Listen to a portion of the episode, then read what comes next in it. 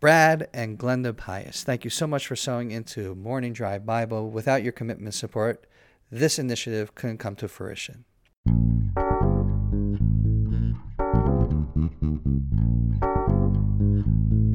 Good morning from Jerusalem and welcome to Morning Drive Bible. My name is David Nekrutman. And my name is Scott Kahn.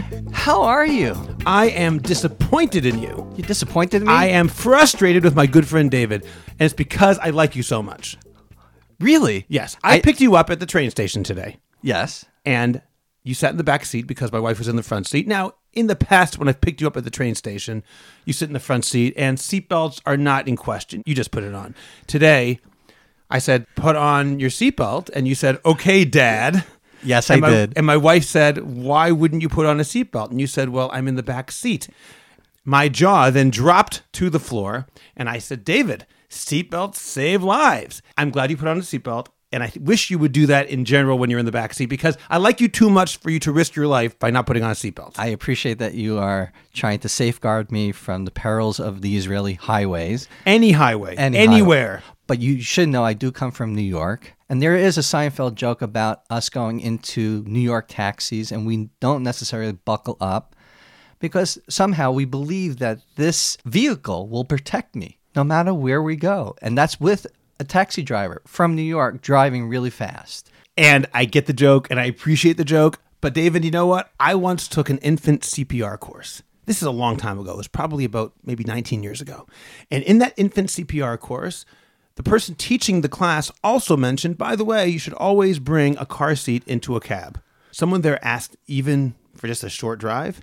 And the teacher sort of threw up his hands and took a deep breath and said, Look, in life, there's no rewind button. We're all used to being able to press rewind and go back and do it again. But in real life, there's no rewind button. Yes, the chances of getting hurt on a short drive are very, very small.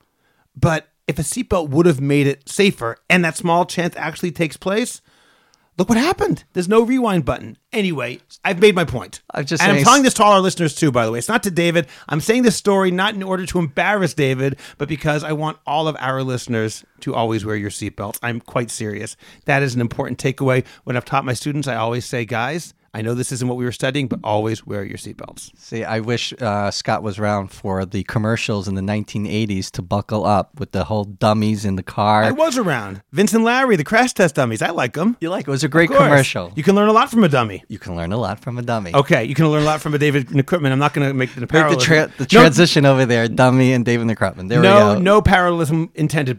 David, in our previous episodes about the golden calf, you mentioned that there are two slash three arguments that Moses made to God on behalf of the people of Israel. The first argument was, Why are you angry, God? Meaning the people really don't deserve anger. And you acquitted yourself very well, explaining why, despite the terrible sin they were doing, really there's an element of what actually is so bad about this.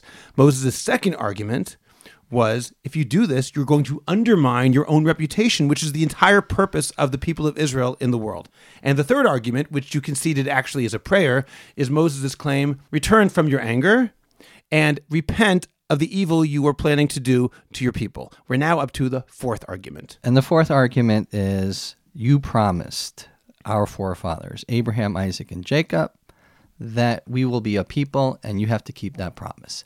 Period. That is the argument. What's called in Hebrew zechut avot, the merit of the forefathers. Right. So I want to address this particular argument of Moses to God about the concept of the merit of our forefathers.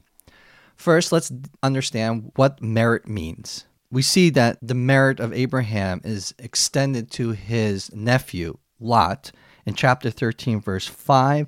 Lot, too, who was going with Abram, had sheep, cattle, and tents. And we know that the Bible doesn't have redundant verses. We're not here to understand the financial wealth of Lot's success. There has to be a rhyme and a reason that the Bible is mentioning Lot's wealth. And we believe the reason is because of Abraham. Abraham's overflowing of blessing affected the financial success of his nephew Lot. I don't disagree that that's true. In fact, the Bible itself says Lot, who walked with Abram, had these things, obviously implying that that's why he had them, because of Abram. On the other hand, there is a good reason why this verse would be written, not just to teach us about Abraham's merit, but also because it's a prelude to the next story, which shows that the land couldn't contain the wealth of both Abraham and Lot. It's not as though it's an unnecessary verse, it's very necessary.